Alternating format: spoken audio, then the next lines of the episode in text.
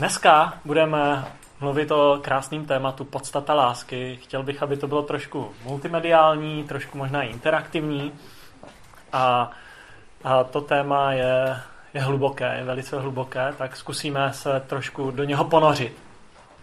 Jarek zmiňoval Stephena Hawkinga na začátku. Stephen Hawking se narodil 8. ledna 1942. Ve věku 21 let mu zjistili laterální sklerózu, která a předpovídali mu 2 až 3 roky života.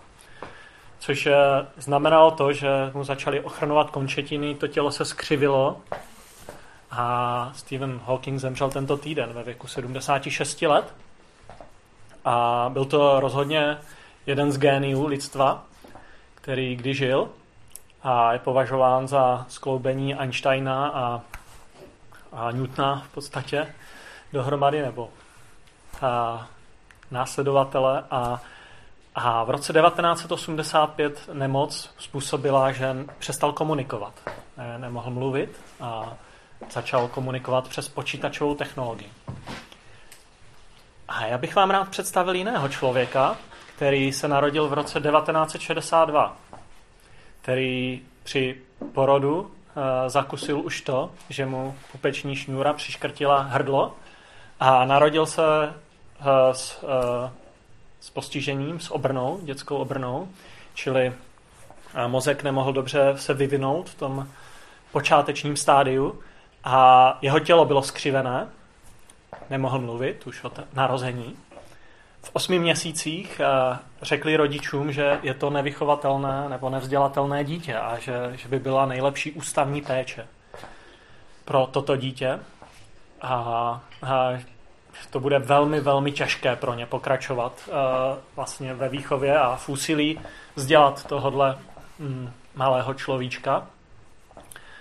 A když v roce 1972 věci v Stavské univerzity vyvinuli přístroj, kterým se mohlo komunikovat a který později používali lidé jako Hawking. A tak se zjistilo, že tenhle kluk v deseti letech je schopný komunikovat. Ve třinácti letech nastoupil na školu, na základní školu a zjistilo se, že je velmi inteligentní. A z tohohle syna a jeho otce vznikla slavná dvojice, která možná u nás není tak známá, ale je rozhodně známější než olympijští vítězové z let 70. 80. a možná už dneska nevíme, kdo vyhrál obří slalom na olympiádě z mužů a, nebo jiný závody. Tady tahle dvojice nic nevyhrála, přesto je slavná, protože běhala maraton a triatlon. A Podívejme se na ní, na, na ukázce, kterou si pustíme a je to, těch ukázek je hodně o Rickovi a Dicku Hojtovi na internetu. Já jsem vybral tuhletu, protože se mi asi nejvíc líbí.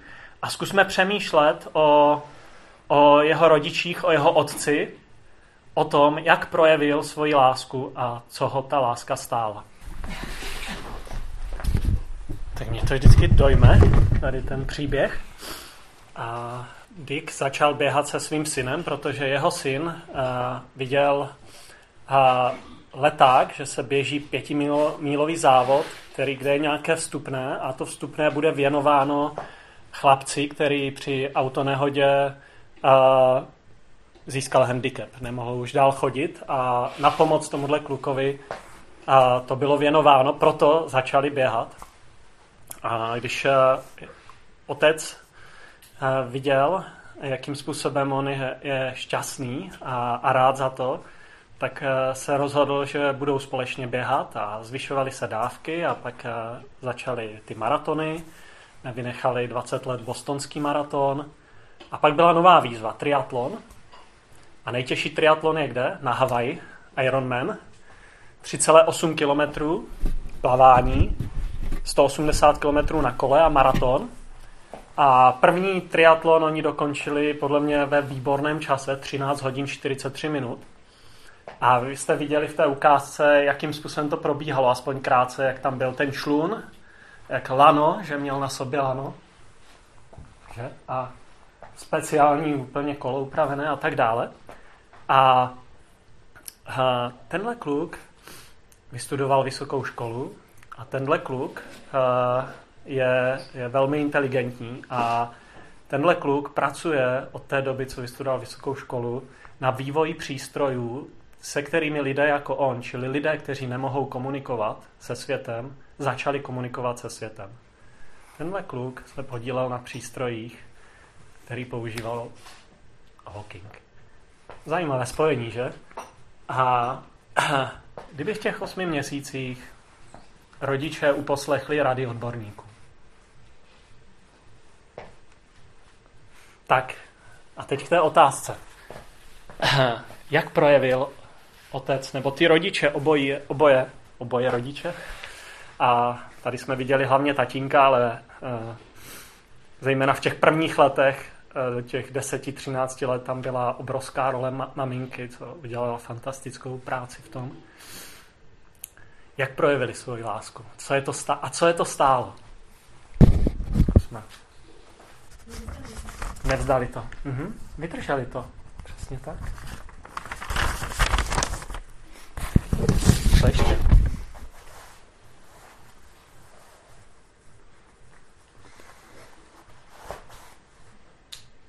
Ještě jsem neřekl, že a, otec a, Dick neuměl plavat. On se mus, musel naučit plavat, aby mohl absolvovat ten triatlon. A když začal běhat, bylo mu 40. Triatlon absolvoval v 50.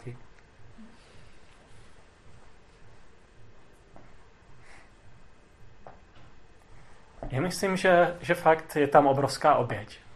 Jakože oni se rozhodli a, a se obětovat pro někoho a vlastně díky tomu, že se obětovali, tak tam byla i obrovská odměna. On, můžete si pustit třeba nějaké ukázky, o co o tom povídá ten otec a, a jakým způsobem, proč to dělal a co mu to přineslo. Ale byla tam nějaká cena, byla tam oběť a byla tam i obrovská odměna. V roce 1988, bylo 14 let, jsem poprvé slyšel pasáž, kterou považuji za jednu z nejkrásnějších o lásce, a nejenom já, která kdy byla napsána. Nevěděl jsem, kdo byl tehdy autor, bylo to na takové kazetě, bylo to jako samizdatové vydání, byl ještě komunismus. A, a říkal jsem si, to je fakt krásné. Proč se, proč se o těchto věcech nemluví mnohem víc naší společnosti? A později jsem zjistil, že tady ta pasáž je z Pavlova listu do Korintu, z prvního listu korinským ze 13. kapitoly. A je to pasáž, která popisuje lásku. Jaká je láska? A já bych eh, znovu chtěl, aby jsme si ji poslechli, nemusíme to nikde sledovat, bude zvuková ukázka, a podobná té, které jsem slyšel v tom roce 88.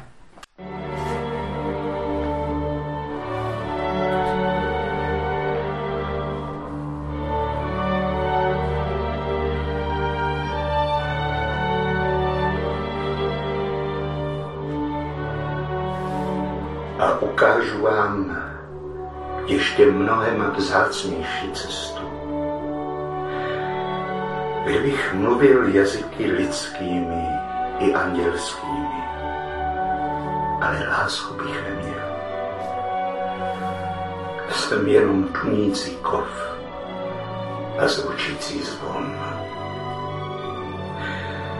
Kdybych měl dar proroctví, rozuměl všem tajemstvím a obsáhl všechno poznání, ano, kdybych měl takovou víru, že bych hory přinášel, ale lásku bych neměl. Nic nejsem.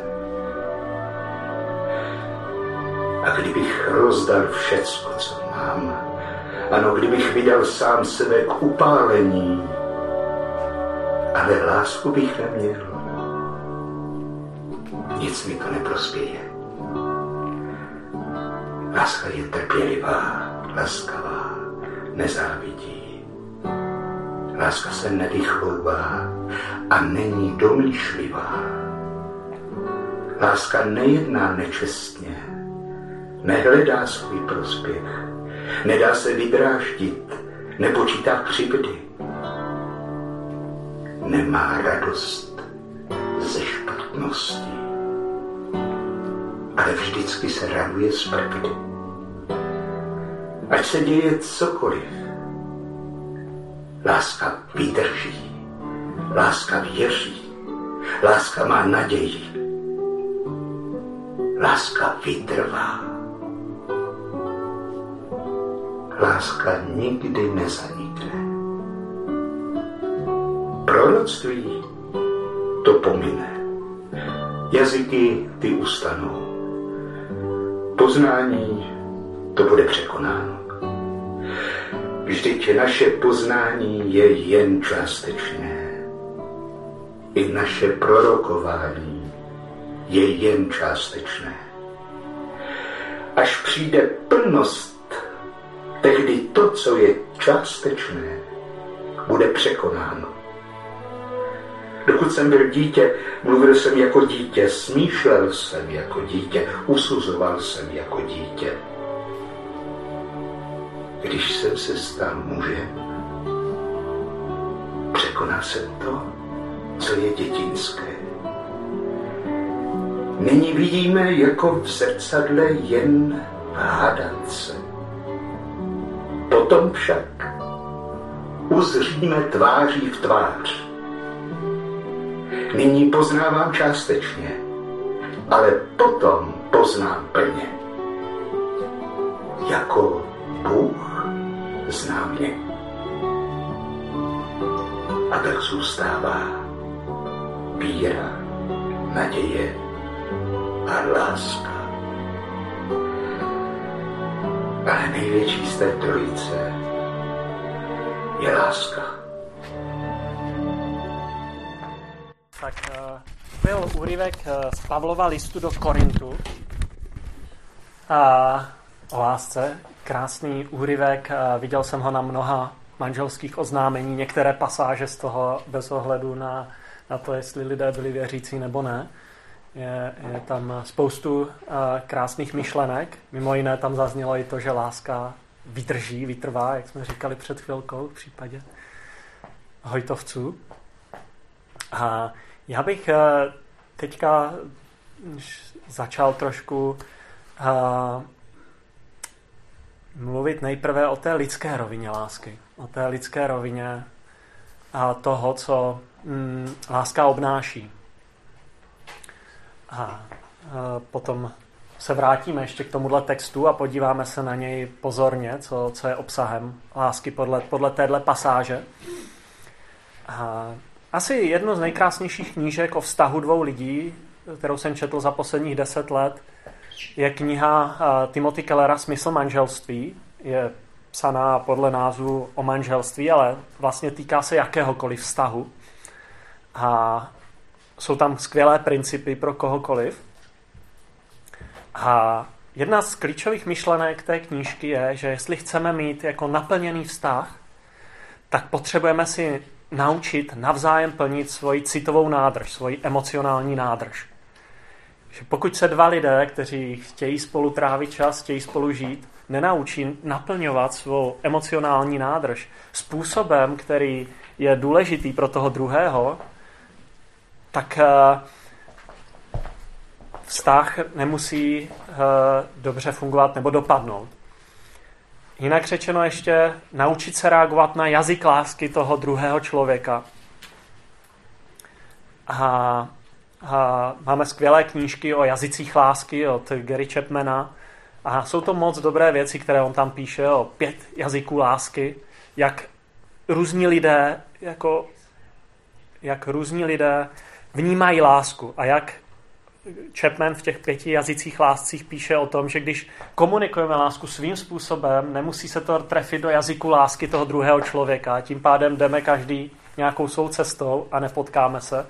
A tak si nenaplňujeme tu naši emocionální potřebu, kterou každý z nás má.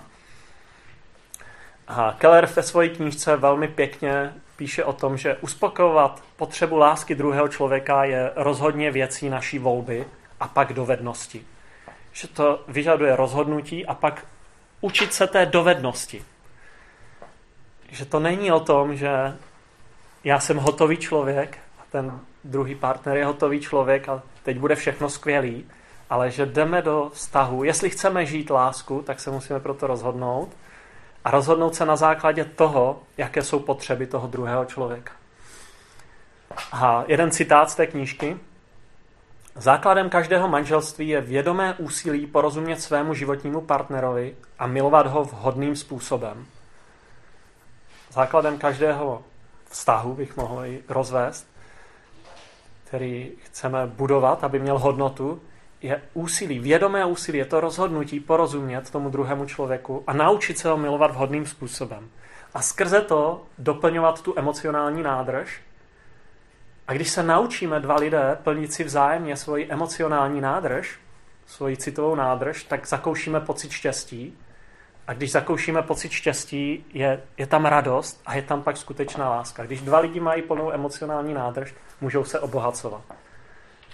Naše kultura nám dneska říká, láska je bezděčný cit, který prostě přijde a když vyprchá, je to v pořádku, jdi dál. A vyhledej další bezděčný cit. A možná další a další. A myslím si, že, že se vytratilo to vědomé jednání, čili to rozhodnutí vůle, které vychází z určitého závazku vnitřního, a nemusí se jednat jen o nějaký papír, manželství, dohodu, ale podstata toho je ten vnitřní závazek. Já se chci to naučit. Já se chci naučit plnit tvou emocionální nádrž. A pak může vznikat dovednost, když je tam to rozhodnutí. A když přichází dovednost, jak uspokojovat partnerovou potřebu lásky, dovednost, které se vědomě učím, tak přichází i odměna. A viděli jsme to i v jiných typech vztahů. A pak, jako naše vztahy můžou být emocionálním útočištěm, a to je vlastně to, o co jde. Aby vztahy byly emocionálním útočištěm, kde se nemusím skrývat, kde můžu otevřeně mluvit o, o věcech, o svých emocích. Ale to je samozřejmě fuška. A, a někdy máme lepší období v našem vztahu s Evou, někdy, někdy horší a potřebujeme znovu a znovu obnovovat dovednost a vytvořit znovu to emocionální útočiště. A para, protiklad tomu je, že vztah je zraňující místo, kde, kde není to emocionální bezpečí, kde nemůžu zakoušet štěstí a nezakouším i tu odměnu, protože naše emocionální nádrže nejsou, jsou vyprázdněné. A do vztahu jdeme každý s nějakým zraněním, s nějakým eh, jakoby uh, rýhou na srdci. A Keller říká, že někdy náš protějšek může být jako nákladák, jako kamion. Představte si kamion, který jede po silnici, která je lehonce, roz, jsou tam lehonké jako rýhy, škrábance, je tam trošku to je rozbité, obzvlášť teď po zimě. A když do toho najede ten 20-tunový kamion, tak co vznikne? Je tam větší díra. Jsou tam větší díry, jsou tam větší trhliny. Pod tlakem se ta trhlina ještě víc rozevře. A tak to funguje i ve vztazích. Když budujeme nějaký blízký vztah, tak pod tlakem se ta trhlina, něco nevyřešeného, to nevyřešené zranění, ještě víc rozevře. Je tam ještě větší bolest, kterou třeba jsme nezakusili, když jsme byli sami. Søren Kierkegaard, dánský filozof, eh, v jedné své knížce říká, naráží na maškarní plesy, které bývaly v jeho, v jeho době a kdy lidé o půlnoci si museli sundat masky a teprve tehdy poznal každý, kdo je kdo. On říká, nevíte snad, že najde půlnoční hodina, když každý bude muset odhodit masku? blízké vztahy jsou místem, kde je třeba odhodit jakoukoliv masku. A není možné ji neodhodit. Tam se všechno projeví. Jakákoliv malá trhlinka se může stát větší. A, a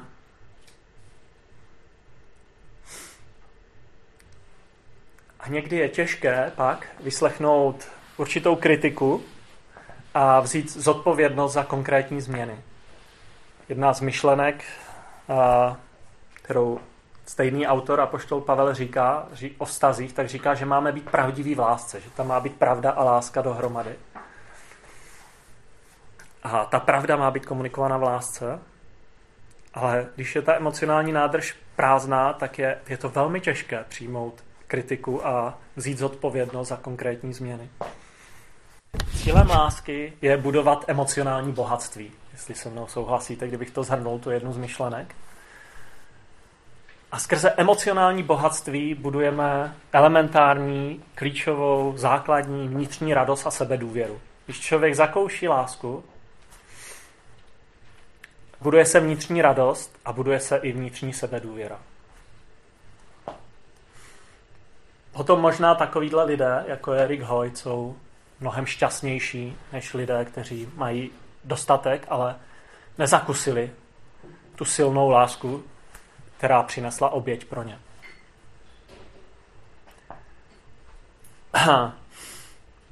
Jeden citát ještě ze stejné knížky od Timothy Kellera. Týká se úspěchu a neúspěchu.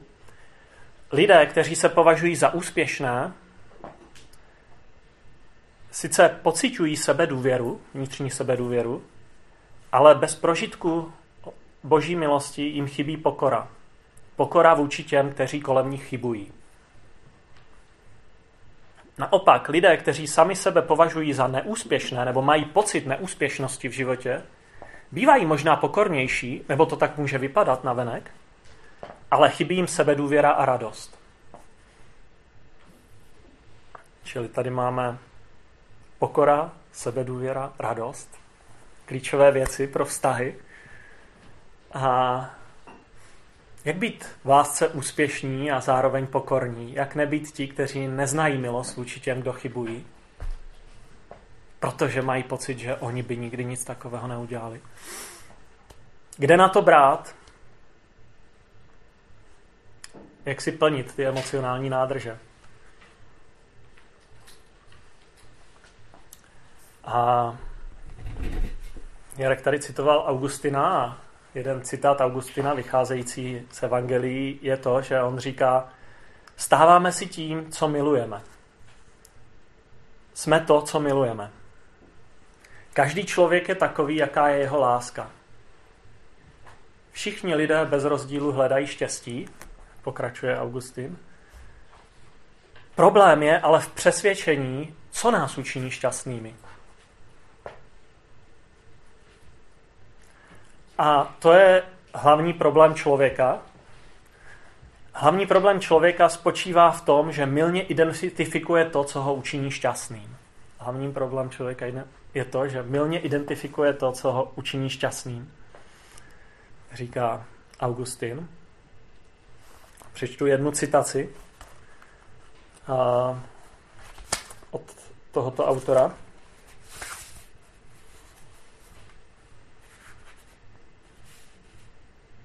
Hmm, hned jak se k ní dostanu, mám to tady založené. Buď, takže, buď milujeme to, co bychom milovat neměli, nebo nemilujeme to, co bychom milovat měli. Buď milujeme to, co bychom milovat neměli, nebo nemilujeme to, co bychom milovat měli. Nebo milujeme více to, co bychom měli milovat méně, nebo milujeme méně to, co bychom měli milovat více. Augustin. Pěkné, že? Buď milujeme to, co bychom milovat neměli, nebo nemilujeme to, co bychom milovat měli. Nebo milujeme více to, co bychom měli milovat méně, nebo milujeme méně to, co bychom měli milovat více. Tím říká, jak vzniká problém eh, člověka. A abychom mohli změnit srdce člověka do hloubky, aby člověk miloval skutečně to, co ho učiní šťastným, musí změnit to nejprve, co uctívá. Co ve svém srdci uctívá. Jestli uctívá cokoliv. A co uctívá je to, za co je vděčný. Komu vyjadřuje vděčnost. Čemu vyjadřuje vděčnost. Protože když jsem zaměřený když vyjadřuji vděčnost sám sobě, koho uctívám? Například, když budeme uctívat to, že dokážeme řídit tuto zemi, ať už Českou republiku nebo Evropu, lépe než všichni, kdo byli před námi. Když budu o tom přesvědčený, že dokážu řídit tuto zemi a Evropu lépe než kdokoliv přede mnou. Co vzniká? Jako mám obrovský silný motor. Já to zvládnu, já to dokážu. Věřím si, mám sebe důvěru. A ten motor je velmi silný, protože já to budu řídit lépe. Tak proč do toho neinvestovat všechno, co mám? A to ovlivní moje vystupování, to ovlivní můj jazyk a to ovlivní moji propagandu. Protože já jsem o tom tak přesvědčený. A člověk se stává tím, co dokáže strhnout jeho představivost. Co nás nutí něco chválit a snažit se přesvědčit druhé, aby činili to též. Čiňte to se mnou a, a změníme to. Můžou tam být dobré myšlenky zatím, ale takhle vznikaly velké diktátorské režimy 20. století. Nacismus, komunismus, čínská podoba komunismu. My to uděláme lépe než ti před námi a my to změníme zvenku. A vytratila se láska. Protože ta představivost byla stržena něčím úplně jiným. A když to vezmeme z druhé strany, když Bůh je naše láska, je to to, čemu jsme vděční, koho, z čeho máme radost, jsme vděční za praktické věci v našem životě někomu, kdo je mimo nás, kdo je větší než, než my, tak je to místo, kde moje emocionální potřeba je naplňována. A jestliže je naplňována moje emocionální potřeba ve vztahu, jinačím typu vztahu než ve vztahu s druhými lidmi, tak eh, kritika, odmítnutí, když přijde, tak mě to nemusí zničit. Může se mi rozpadnout vztah, může něco, co je zvenku a nemusí to být někdy moje chyba, ale můžu zakusit selhání, které jsem způsobil já sám, které bude znamenat konec mojí pověsti v práci, to selhání bude znamenat konec mojí pověsti ve společnosti. A tehdy je přirozený, že se budu cítit sklíčený, skleslý, že ta emocionální zásoba a mentální energie bude, bude hodně nízko. Ale pokud boží láska v této situaci bude prožívanou a zakoušenou realitou, moje emocionální nádrž se splní z jiného zdroje, než je moje zkušenost, ne, dosavadní. A to, že se plní z tohoto zdroje, působí, že moje srdce, můj tep, moje emoce se sklidňují a dává mi to novou energii, novou chuť a novou sílu. Protože nikdo nemůže žít bez toho, že by jeho duchovní, emocionální a mentální energie byla na dně. Tam není, není z čeho brát. My musíme někde doplnit, aby bylo co dávat.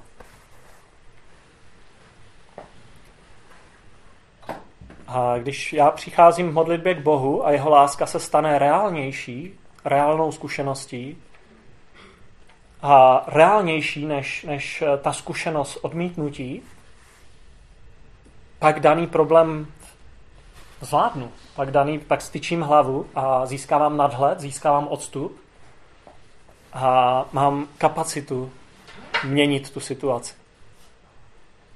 Tak to bylo pár myšlenek o, o lásce a o tom, jak se tvoří to klíčové místo té emocionální, mentální plnosti. Ale vraťme se k tomu textu 1. Korinským 13, jestli Peťo můžu poprosit.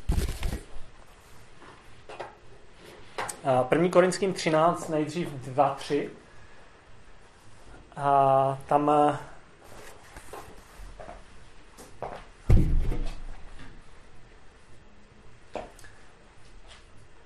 tam začíná a pošlou Pavel mluvit o tom, že kdyby rozuměl všem tajemstvím, obsáhl všechno poznání, třetí, čtvrtá věta, kdyby měl dokonce tak velikou víru, že by hory přenášel, ale lásku by neměl, nic, ne, nic není. Kdyby rozuměl všem tajemstvím, Stephen Hawking rozuměl hodně věcem. A víte, co řekl, že je pro něho největší tajemství?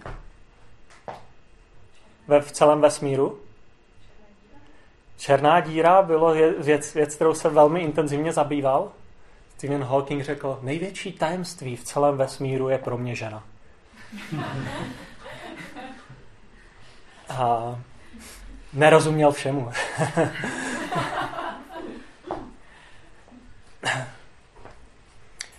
a, a obsáhl všechno poznání, kdybych fakt porozuměl všemu na kloup, dokonce i ženě, ale lásku bych neměl, tak co bych jí dával, že?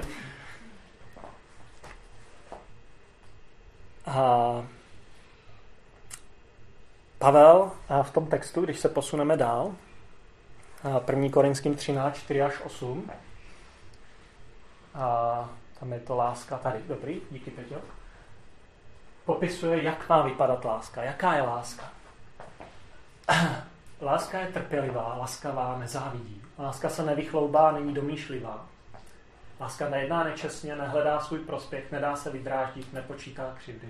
Nemá radost ze špatnosti, ale vždycky se raduje z pravdy. Můžeme to trošku posunout? Teď se to přehodilo, tak nevím, kde jsme. Jo, ať se děje cokoliv láska vydrží. Mhm. Jo, tam, tam je takový zlom. Tak se můžeme vrátit zpátky. O, to díky. Představme si, že bychom si tady dali opak, opozitum. Co bychom tady dali? Co není láska? Jak bychom to změnili, kdybychom chtěli říct na základě toho, co čteme, že je láska, že není láska? Můžeme si tam dosadit své jméno. Zdeněk je trpělivý, laskavý, nezávidí, nevychloubá se, není domýšlivý. To je pěkné. Zdeněk není trpělivý, není laskavý, závidí, rád, se, rád je někým před lidmi a někdy si domýšlí věci. A svět, láska nejedná nečestně, svět jedná nečestně, hledá svůj prospěch, často se nechává vydráždit, obzvlášť v politických debatách. Nejenom. a neodpouští křivdy. Poctím toho, kdo poctí mě a ponížím toho, kdo nebyl, u koho mám pocit křivdy. Nemá radost ze špatnosti, ale vždycky se raduje pravdy. Mohli bychom doplnit, že raduje se z toho, když mu to prospívá. A ještě Peťo posuň. Ať se děje cokoliv, láska vydrží, láska věří, láska má naději, láska vytrvá. A ať se děje cokoliv, a můžu důvěřovat jen sobě, protože tady žádná naděje není. Nevím, zkusme si udělat opozitum a Láska nikdy nezanikne. Končí tady ta pasáž. 1. Korinským 13, 4 až 8. Láska nikdy nezanikne. Která láska všechno snáší a všechno vydrží? My čteme, že láska všechno vydrží. Jsme měli na začátku ten skvělý příklad, že bylo potřeba vydržet 10 až 13 let, aby se situace změnila. V té situaci, když vám okolí říká, že je to beznadějné, a potřebujete deset let vydržet, to vyžaduje silnou naději, to vyžaduje silnou víru. To vyžaduje lásku k tomu člověku. Ve skutečnosti Pavel tady mluví o tom, já je boží láska k člověku. To je ta podstata té myšlenky. On říká, boží láska, když se vrátíme pěťo zpět, Boží láska je trpělivá, je laskavá, nezávidí, nevychloubá se a není domýšlivá. Nejedná nečestně, nehledá svůj prospěch. Bůh se nedá vydráždit. Bůh nepočítá křivdy. Kdyby Bůh počítal křivdy vůči sobě, kolik křivd vidíme jenom, jenom v malém, malé části spektra, kterou jsme součástí. Kolik křiv nastalo v historii, kolik křiv nastalo ve 20. století. Jenom boží láska vše vytrží. A proto láska nikdy nezanikne. Protože není ten zdroj u člověka. Proto láska nikdy nezanikne. Protože ten zdroj je někde jinde. Ten zdroj je u toho, kdo to vydrží. Kdo vydrží všechny pády a problémy lidstva. Kdo vydrží všechny moje domýšlivé myšlenky, neláskavosti, netrpělivosti. Boží láska je tak velká, že byla zaplacena veliká cena. Na Ježíši Kristu nám Pán Bůh chtěl ukázat, jak moc člověka miluje, jaká je jeho láska. Láska, která se obětuje na smrt. Láska, která je ochotná se vydat, i když má moc a sílu to neudělat, tak je ochotná se vydat a zemřít na kříži proto, aby vzala veškerou špínu světa na sebe. Bůh je spravedlivý, on je spravedlivý, je stoprocentně spravedlivý, ale je taky stoprocentní láska. Dvakrát jsme byli u soudu, ne v trestním stíhání, ale v rodině praktických věcí. A když ta soudkyně eh, s námi mluvila, tak se nás ptala na nějaké věci a, a bylo to velmi oficiální a, a museli jsme říct, jak věci vnímáme, to takový, prostě takové otázky. A potom musela vynést na základě toho jako nějaký rozsudek. Ten rozsudek byl vždycky velmi pozitivní pro nás a když to skončilo, tak jsme se bavili s paní soudkyní a říkali jsme, tak a jak, jak vy se máte a, a, a máte děti a co vaše děti? No já už je mám v pubertě a o to jsou, to jsou hrozný roky a, a, a bylo tam, byl tam úplně jiný přístup. Skončila oficiální část, začala neoficiální. Ona musela splnit určitou roli spravedlnosti, která, ze kterou byla povinna. Ona je, byla reprezentantkou spravedlnosti. Bůh je stoprocentní spravedlnost. On musí odsoudit lidskou nepravost, ale protože je láska, tak se rozhodl vzít tu nepravost na sebe. A to je smysl Evangelia, že Ježíš Kristus vzal veškerý můj, moje sobectví, veškerou moji neláskavost, veškerý utrpení lidstva na sebe a člověk může být svobodný. A ve skutečnosti vlastně jsou dvě světová náboženství. Jedno bychom nazvali moralistické náboženství. V moralistickém náboženství vkládáme svou jedinou naději do dostatečně dobrého způsobu života, který já jsem schopný předvést. V tomhle dostatečně mém dobrém způsobu života si můžu vysloužit něco. Očekávám odměnu a můžu si vysloužit co? Pro některé lidi to může být boží požehnání. Jim Bůh nějak pomůže, když budou žít dostatečně dobře. Pro jiné lidi to je lidské uznání. Já budu dost dobrý a v téhle společnosti budu někým, někam to dostáhnu a budu mít uznání. A jestliže jsem součástí tohohle systému moralistického náboženství, moralistické filozofie, tak eh, potom každé moje selhání a s ním spojená potřeba přiznat chybu, omluvit se, bude pro mě traumatický zážitek. Bude to nepřirozené, možná nebezpečné. Protože by se něco prokázalo o mně. Možná bych ztratil kredit. Možná bych ztratil uznání některých lidí. Přiznat omyl a chybu může být někdy i děsivé. A nebo, pokud to není děsivé, není to něco, co, co chci, aby druzí věděli. A proto i nesmírné množství lidí, kteří jako v západní kultuře, i v české společnosti se považují za, za používáme to slovo atheist, jako není žádný teismus, člověk je tou nejvyšší bytostí, není nic zatím. Vlastně hodně lidí vyznává, i, tak, i, i ateistů vyznává moralistické náboženství. Musím se tady ukázat. Tohle je jediná šance, kde já se musím ukázat získat to, to lidské uznání. A náboženství, kde musím obstát před lidmi, mě svazuje.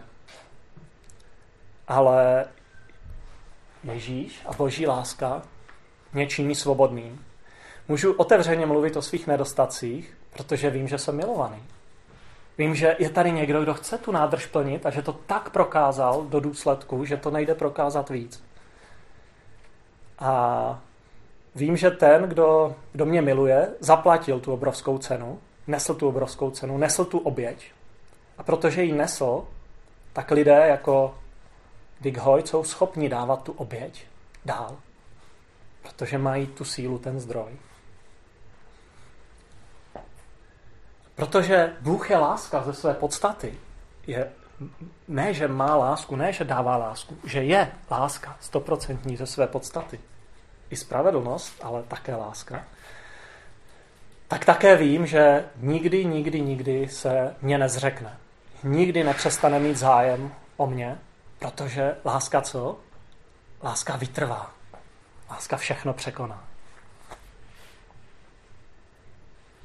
A toto je síla k životu. Toto je ten, věřím, správný motor. Na závěr se podívejme znovu na tu ukázku od eh, Rika, Rika Hojtových, ale zhruba na polovinu, od dvou minut. A zkusme přemýšlet o tom na základě toho, že je tady někdo, kdo takovýmhle způsobem se o mě stará, kdo se mnou běží ten závod života. Protože já si myslím, že každý z nás jsme paralizovaní vlastně něčím. Stejně jako byl ten Dick Hoyt, teda Rick, Dick je otec, že se narodil s něčím, co ho limitovalo, omezovalo. Ale každý z nás máme nějaké omezení, každý z nás si neseme nějaké zranění, prožíváme v nějaké oblasti nějakou, nějakou možná, nějaký handicap, nějakou paralýzu a potřebujeme někoho, kdo, kdo vytrvá, kdo nám pomůže se měnit. A jsem přesvědčený, že to je boží láska a Bůh sám. A zkusme přemýšlet o tom, že, že ten někdo sem naší paralýze přichází a chce nás provést až do konce života.